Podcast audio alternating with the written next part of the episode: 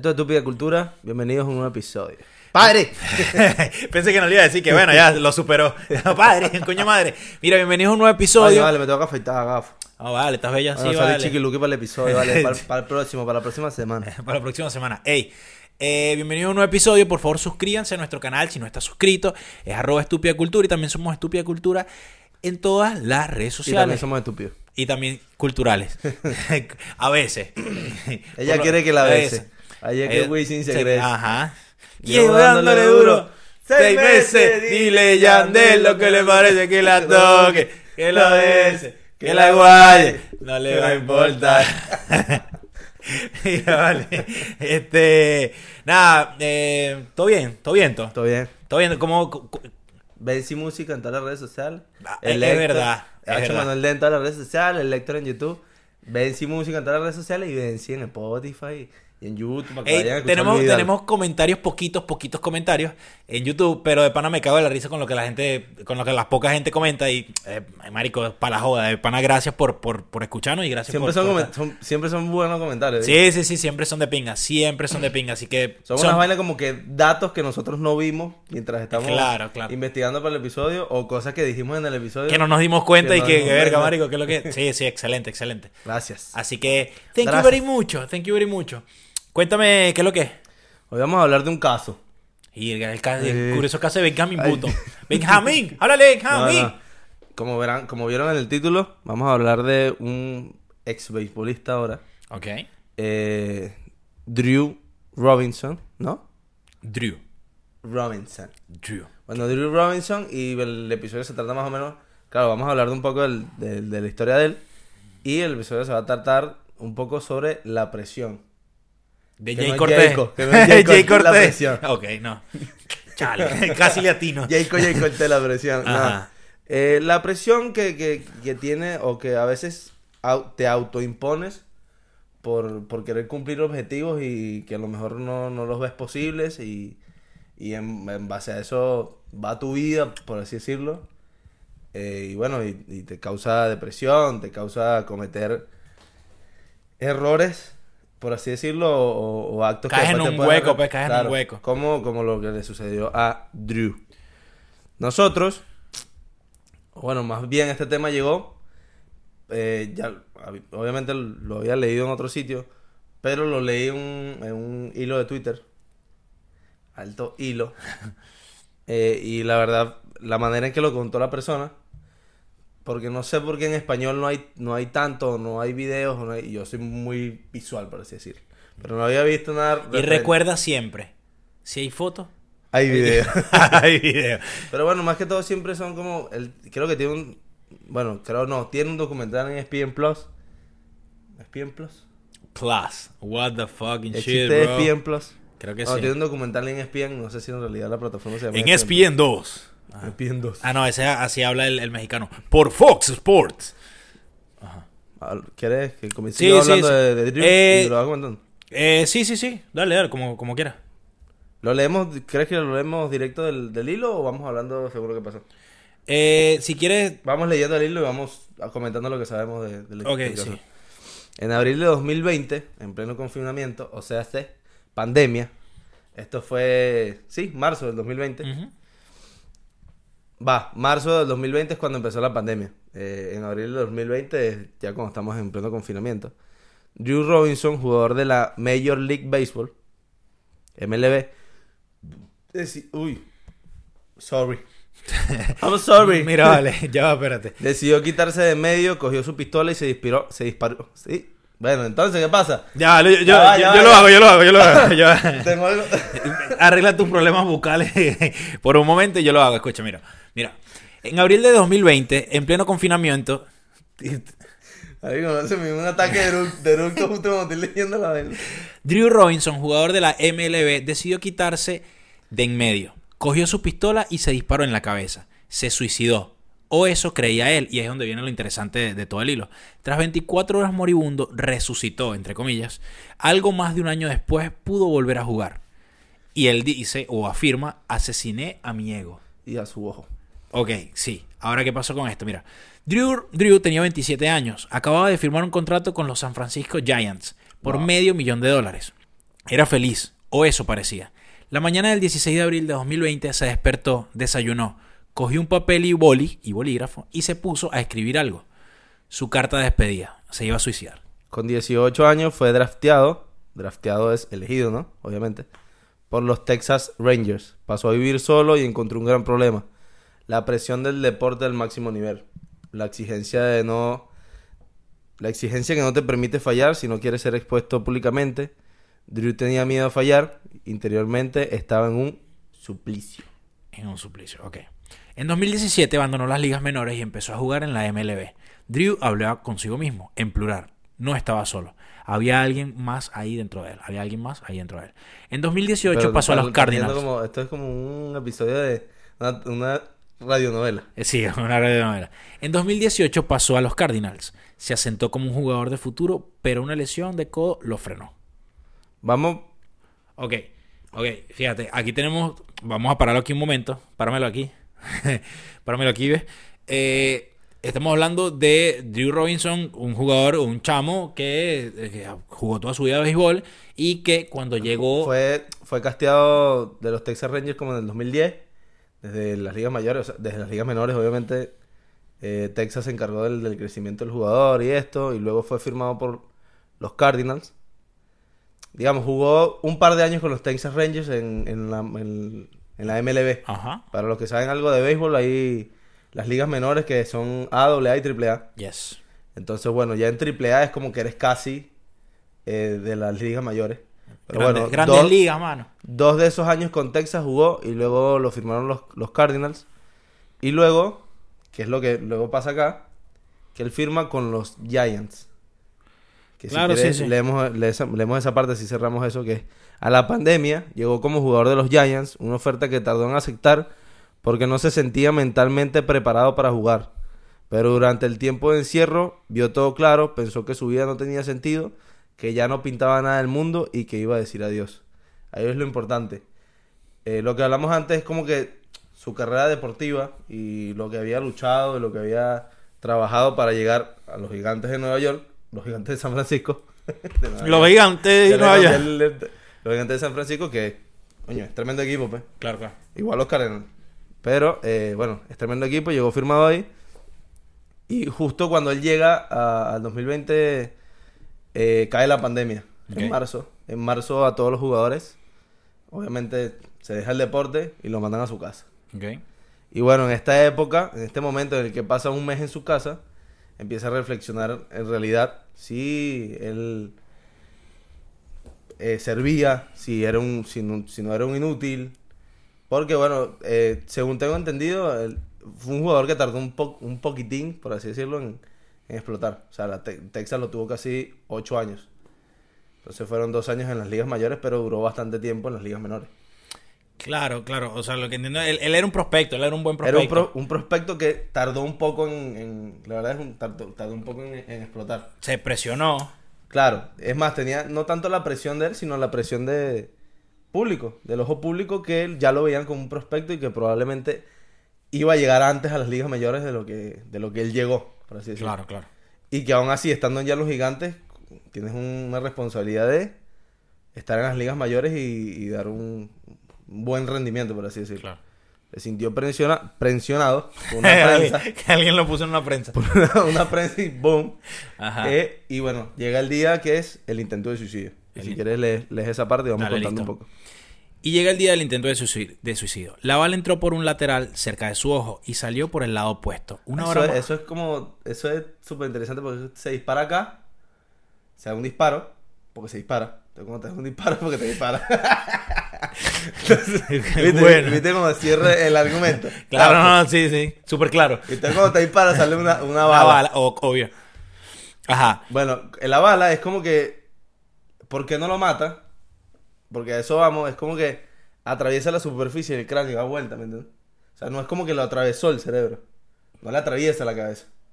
Sino, eso es para que entre más o menos en contexto del por qué. Lo interesante de la historia de por qué no lo mata. Claro. Mira, una hora más tarde se despertó en un charco de sangre. Fue al baño y se dio una ducha para luego meterse en la cama. ¿Ves? Totalmente. En el camino se cayó varias veces aturdido. Se despertó al día siguiente muy dolorido, se tomó una aspirina Y entonces y pensó, si lo que quiero de verdad es morirme, ¿por qué estoy intentando calmar el dolor? Se dijo, ¿habría jugado a alguien en la MLB con un solo ojo? Pensó. Y ahí fue consciente de que no quería morir. El hecho, o sea, obviamente, Obviamente en el contexto de esto eh, no es tan contado a la ligera. O sea, el- No, no, no. tipo- O sea, es lo que él cuenta, pues. Sí, es, es lo que cuenta así a, a palabras, pero bueno, todos nos podemos imaginar lo, lo gráfico que fue eso. Claro, ahora ve la vaina. que te despiertas con un tiro que te diste. Sí, Y qué luego mierda. no se supone que él- estar muerto. Él se, un charco de sangre, se taponea las heridas, porque se baña, pero se taponea las heridas, obviamente, porque Sí. sigue sangrando, pero eh, él en ese tiempo, durante esas, creo que ya mencionamos lo de las 20 horas, ¿no? Eh, sí, sí, sí. Eh, sí, o sea, se, se despertó. No, no, todavía no vienen lo de las 20 horas. Mira, cogió el móvil, vio un mensaje de su padre que le avisaba que había estado en el gimnasio de su garaje, pero que no había llamado a su casa para no molestar. Vio mensajes de sus amigos que estaban preparando su cumpleaños número 28, que iba a ser tres días después. O sea, él hizo esto tres días antes de su cumpleaños y se volvió a desmayar. Cuando despertó habían pasado 20 horas desde el disparo. Drew se había taponado las heridas en una de las veces que se había despertado, pero toda la casa estaba ensangretada. En una mano cogió el teléfono y en la otra la pistola. Llamar a urgencias o pegarse un tiro. ¿No? Al final llamó a urgencias. A principio nadie le creyó. Era imposible que un tipo que decía que se había pegado un tiro en la cabeza 20 horas antes siguiera vivo. Lo tomaron como una broma, pero por protocolo, una patrulla acudió a su casa y encontró la escena. Era verdad. Ahora el tipo lo que dice, ¿no? Lo hice porque me odio a mí mismo. Se recogió en el primer informe policial. Los más de 10 cirujanos que le intervinieron aún no se explican cómo Drew logró sobrevivir. En sus cartas de... Pero ya lo explicó Benzi. la superficie craneal.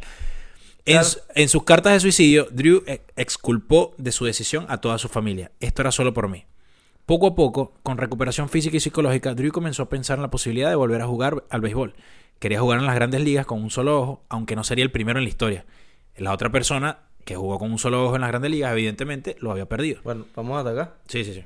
Eh, Igual faltan dos. Faltan dos tweets. Faltan dos tweets, no, faltan dos tweets. Bueno, termina de leer el hilo y así contamos todo.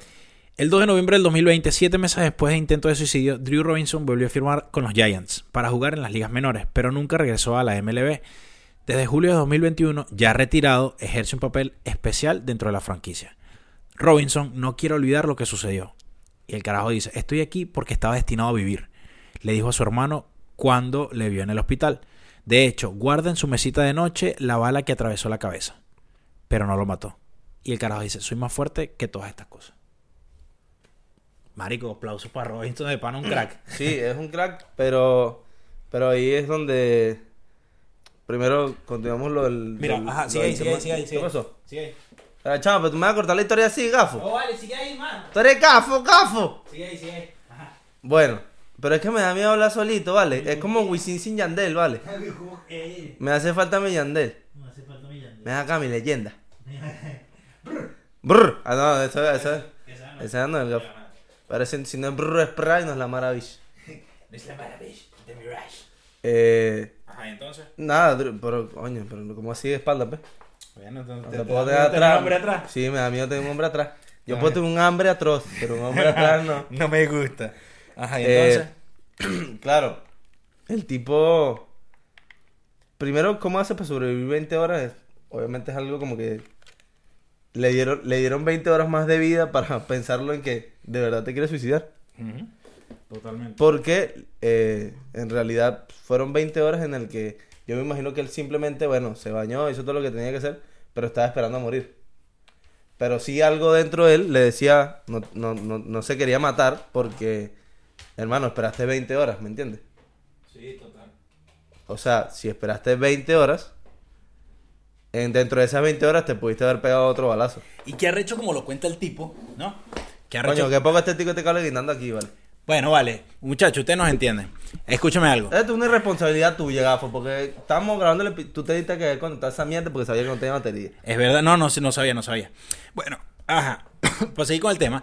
eh, el tipo lo- ve, ve la vaina. El tipo, después que se toma el, el- el- que se da el balazo y el tipo se despierta en un charco de sangre, el tipo dice: Ya va, pero ¿por qué me estoy bañando y por qué me quiero recostar en la cama? Voy a llamar a urgencias. Yo no me quería morir. Eso, eso para mí es como la, eso es por adrenalina.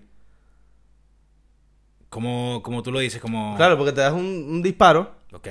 Te da un, un plomazo, gafa, la me sopló y te levantas. O cu- cuando te despiertas, ya eso por adrenalina. Y todo lo que hizo en ese momento de ducharse y taponearse y todo eso, porque ya lo hizo inconsciente, o sea, consciente pero automático, ¿me entiendes? Ok, sí, sí, Ya por, luego por, de que- por, por sobrevivir. Por ya sentido luego, de común. Sí, por sentido de supervivencia. Ajá. Pero ya luego cuando te duermes 20 horas y te levantas, ya ahí el tipo sí, me imagino el dolor que tenía que tener. Porque hermano, tienes una, te acaba de atravesar una bola, una bala en la cabeza. ¿Cómo se llama? Una bola en la cabeza. Bola en la cabeza. Ajá. este, te atraviesa una bala en la cabeza, tienes que sentir un dolor hijo de puta. Y aún así estar pensando, mira lo fuerte que debe ser eh, el tema de la presión o la depresión también que tenía. Que marico, aún así con ese dolor, estás, estás pensando en si en realidad quieres vivir o no. No, que yo lo que pienso es que el, el- el tipo obviamente iba para esa, si no se atendía, iba, iba a morirse para la mierda. Y el tipo de verdad dijo, verga, estoy a punto de morir. Y para mí que se- obviamente se asustó y dijo, mierda, no quiero morir, me di cuenta que, que tomé una mala decisión. Es como cuando obviamente tomas una mala decisión, pero, pero casi nadie se da un tiro en la cabeza, pues. Sí, y- en y ese, y, y y- pierde- y- y- y y te da chance para pensarlo sí. después. ¿Entiendes? O sea, la, la mayoría de las personas... Tienes que pensar que el tipo estaba pensando eso con un agujero acá, De este tamaño, y sin un ojo. Qué arrecho. Igual, a- ahora fíjate esto. Que es lo que queremos llegar, el punto que queremos llegar. Todas eh, las, las cosas que la gente termina haciendo por algún tipo de presión social o por algún tipo de, de caer en un hueco. Y esta presión social, o esta presión que sentía él, que mucha también debió haber sido autoimpuesta por él, eh, te lleva a autosabotearte. O sea, es como que tú mismo te querías matar, luego tomaste la decisión que estaba equivocado, pero ya está, perdiste un ojo, ¿me entiendes? No quedaste bien, no pudiste volver al alto rendimiento, no volviste a jugar en las ligas mayores. ¿Viste? Volviste a firmar con los Giants, jugó en un equipo AAA afiliado a los gigantes, pero no volviste a tu alto rendimiento. Entonces, lo que era tu objetivo y lo que era tu sueño durante toda tu vida, te lo trunchaste tú mismo, ¿me entiendes? Claro, claro. Viéndolo de una parte muy cruda, muy, muy cruda. Porque Claro, sí, porque- que padece de depresión y de la presión que tenía, y, y, o sea, pero viéndolo de una parte muy cruda y real. Sí, sí, total. Pero creo que más allá de eso, de, de que el sueño, que te lo... eh, El tema está en el, en el, en el disparo, ¿entiendes? El tema está en atentar contra tu propia vida nada más por, por, por ser una salida. Porque me imagino el tipo pensó, sí, mira, me muero y nada, ya cuando, no pasa cuando- nada con ya esto. cuando tienes las bolas, por, por decirlo, por un término, de atentar contra tu vida es porque algo en realidad está mal en ti. No, marico, o sea, está todo. Prácticamente todo está mal en ti, pues. Porque en realidad hay mucha, mucha gente que, que sí toma esto como una salida, como que bueno, me morí o me muero para la mierda y ya no pienso más en esto, ya los pensamientos malos se acaban. Lo ya... que quiero es morirme. Ajá, ya la Y gente me mucha va- gente La gente dice, me yo va a lo que en paz". quiero es morirme y no tom- sin embargo no tomas esa decisión. Porque siempre piensas o ves de una manera que, que al final hay una lucecita en el camino, que coño, ¿me entiendes? Pero hay gente que simplemente no la ve, que ya está ahí, que quiere... Y acabar. se encierra, no sé, no, no, o sea, la mayoría de las personas que pienso, o sea, porque yo soy muy ajeno a todo esto, sí, a estos sentimientos, gracias a Dios, gracias a Dios, mano. Este, él es una persona, obviamente, Drew, que Robinson, que venía este padeciendo de esto, por así decirlo, pero bueno, estaba en constante actividad, por así decirlo. no, no, el, Luego bicho le cuando atacó entra la pandemia- depresión, le, le, le tocó la, la Cuando te toca encerrarte un mes y en Un ese mes, momento te autoanalizas. No, no, sí, me imagino que el bicho estaba solo, no tenía con quién hablar, es, es muchas personas. Estás claro que cuando, cuando la gente que, que se siente mal, siempre, o sea, que le aconsejan que hable, mira, habla, cuéntale esto a alguien, te vas a sentir que de repente el problema ya no es tan tuyo, sino lo haces de otra persona, otra Pero, persona te da un punto de vista diferente. Hay gente que no tiene con quién hablar, literal. O sea, que puede tener personas, pero que no tiene gente con quien hablar. Eso. Claro, nadie le inspira la confianza. Porque a lo mejor las familias son unas mierdas. O porque los, O, a lo mejor o- que o los tu que personalidad.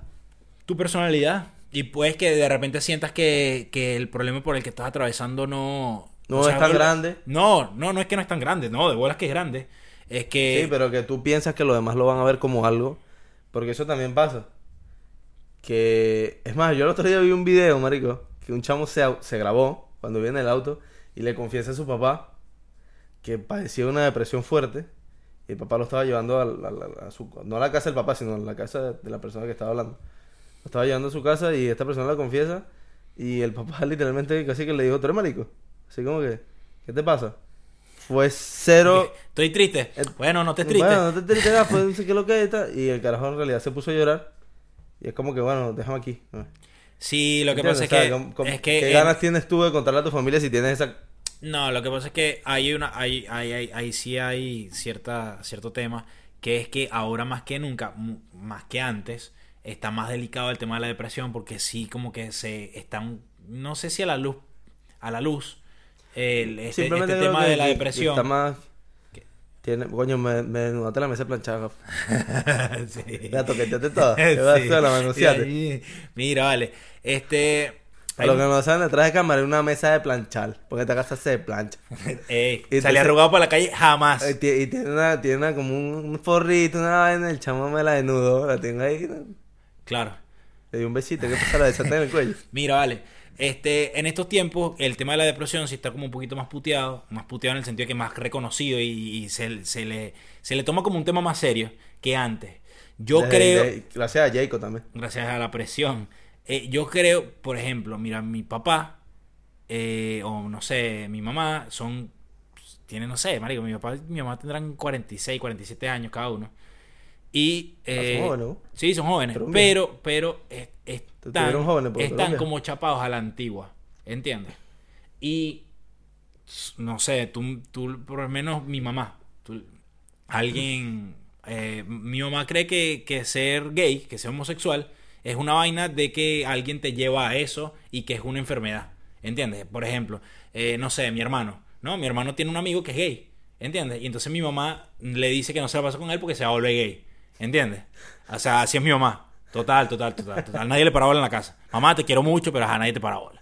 Entonces, To- Sí, porque ¿qué es lo que va a hacer? Ah, Tiene ah. esa manera de pensar y ya está, pues. ajá, exacto. Marico, loro viejo no, No puede luchar contra eso. Loro viejo no aprende a hablar. De repente yo vengo. Tiene y- que volver a nacer. claro, de repente yo vengo y le digo a mi Yo mamá. tengo un compañero de podcast que no quiere salir de closet. Ay, salve ese muchacho. Sí, vale, no, llévalo a los Dios me lo bendiga. claro, entonces va, va a pasar que de repente yo le puedo decir a mi mamá, mira mi mamá, de pana- eh, mi mamá, mira mi mamá, vale, yo estoy burde deprimido, ¿verdad? Yo estoy burde deprimido y coño, de verdad que me siento en la mierda y nada, me quiero tirar por la ventana. No, vale, hijo, no diga eso. Usted vaya bien, agarre aquí este pedazo de pan, cómaselo, vaya a acostarse a dormir, mañana va a estar mejor. O sea, ¿entiendes? Es como que Pero bueno, es una, es una buena respuesta. no es una, es una mala respuesta. Bueno, pero no es tan mala como decir No, tú eres no. marico. No, bueno, no. No, pero- te, po- no te puedes sentir así, ¿me Claro, entiendes? claro, pero es el también. Pero por lo menos, coño, ven con acá, cómase esta tortica. No, no, no. Pero no es la mejor respuesta, porque si tú ves a alguien Sí, yo sé que. que es una mierda de respuesta. Claro, una mierda después es como que vaya a acostarse a dormir tranquilo y mañana va a estar mejor. Mañana va a ser un nuevo día. No, marico. A esa persona hay que urgentemente tratar de llevar a un psicólogo, una, una atención profesional, una vaina. Y eh, obviamente que como que es más común, sí, que un hombre chapado a la antigua te conteste como que te va a contestar como que, ah, tú si eres marico, ¿qué te pasa? No estés triste, weón, quédate quieto, vamos a tomar una curda, lo que sea. Cuando te le estás presionando algo por el tema del machismo. Que como que, ah, los hombres no estamos tristes, los hombres no lloramos, los hombres no, ¿entiendes? Somos rudos, somos muy arrechos. Y de repente, pudo ser que Drew haya tenido un papá así y que de repente sepa, mira, yo voy a contar esta vaina. Pues lo que entiendo era que estaba lejos de su familia. Claro, Claro. claro. el tema de, bueno, del que Texas se lo había llevado de donde, no me acuerdo dónde dónde nació. Claro, totalmente. Pero bueno, Ah, Texas, después no sé, imagina- imagínate esto, imagínate Está en. San Francisco ya. Imagínate esto. Imagínate que tú tienes una novia, ¿no? Y tu novia te cae a coñazo. novia. Ok, te, te cae a coñazo. Mierda. ¿Entiendes? Tu novia te da con el sartén en la cabeza, te deja un morado, te amenazó con un cuchillo y está loca, marico. O sea, ¿entiendes? Tiene problemas de conducta y, y sufre de violencia doméstica, ¿sí? Y tú eres un tipo, una huevonada, tú eres alto, marico. Ya, ya, ya, te lo que digo. claro, tú eres un tipo alto, rudo y tal, lo que sea, y de repente tu, tu esposa, tu novia es más bajita que tú, es más flaquita y tal, lo que sea, pero ella te, marico, te mata coñazos cada vez que tú llegas Porque cinco minutos mala, tarde. echa mala. Claro. Entonces, imagínate esta situación de que tú vas a llegar a eh, la policía, porque ya no puedes hacer nada con ella, y la vas a denunciar. ¡Ay! Totalmente, ¿entiendes? Totalmente. Pero antes más que ahora. Antes más... Bueno, en Venezuela siempre. Venezuela quedó en los años 80. Claro, Pero, antes más este, que ahora. De repente, tú lo que dices es, mira, sabes que yo voy para allá y yo lo que voy a hacer es el ridículo. Sí, me tomarán la denuncia porque es protocolo. Así como tal cual como no le creyeron a Drew que que se metió un tiro en, la, en, la, en, en el ojo, ¿no? Pero el carajo habrá La- dicho, la- la- el carajo, claro, el carajo abrió, ab- abrió, habrá dicho, hey, mira, si yo cuento esta vaina, lo que se van a hacer es burlarse de mí, tienes un contrato de medio millón de dólares, tienes plata, juegas al béisbol, eres un jugador profesional, hiciste lo que siempre dices, no tienes por qué estar, ¿me entiendes? Y se sintió que nadie lo iba a entender de verdad por temas de machismo, por temas de que tienes todo lo que nosotros hemos querido toda la vida y ahora que tú lo tienes vas a estar triste, tú eres marico, ¿qué te pasa?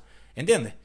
Y el carajo no, no, o sea, se hizo de su problema una vaina que pudo ser así, se hizo una vaina, una bola así. Mucho- y marico sucumbió ante la presión totalmente, totalmente. Hay muchos, eh, ¿cómo te digo?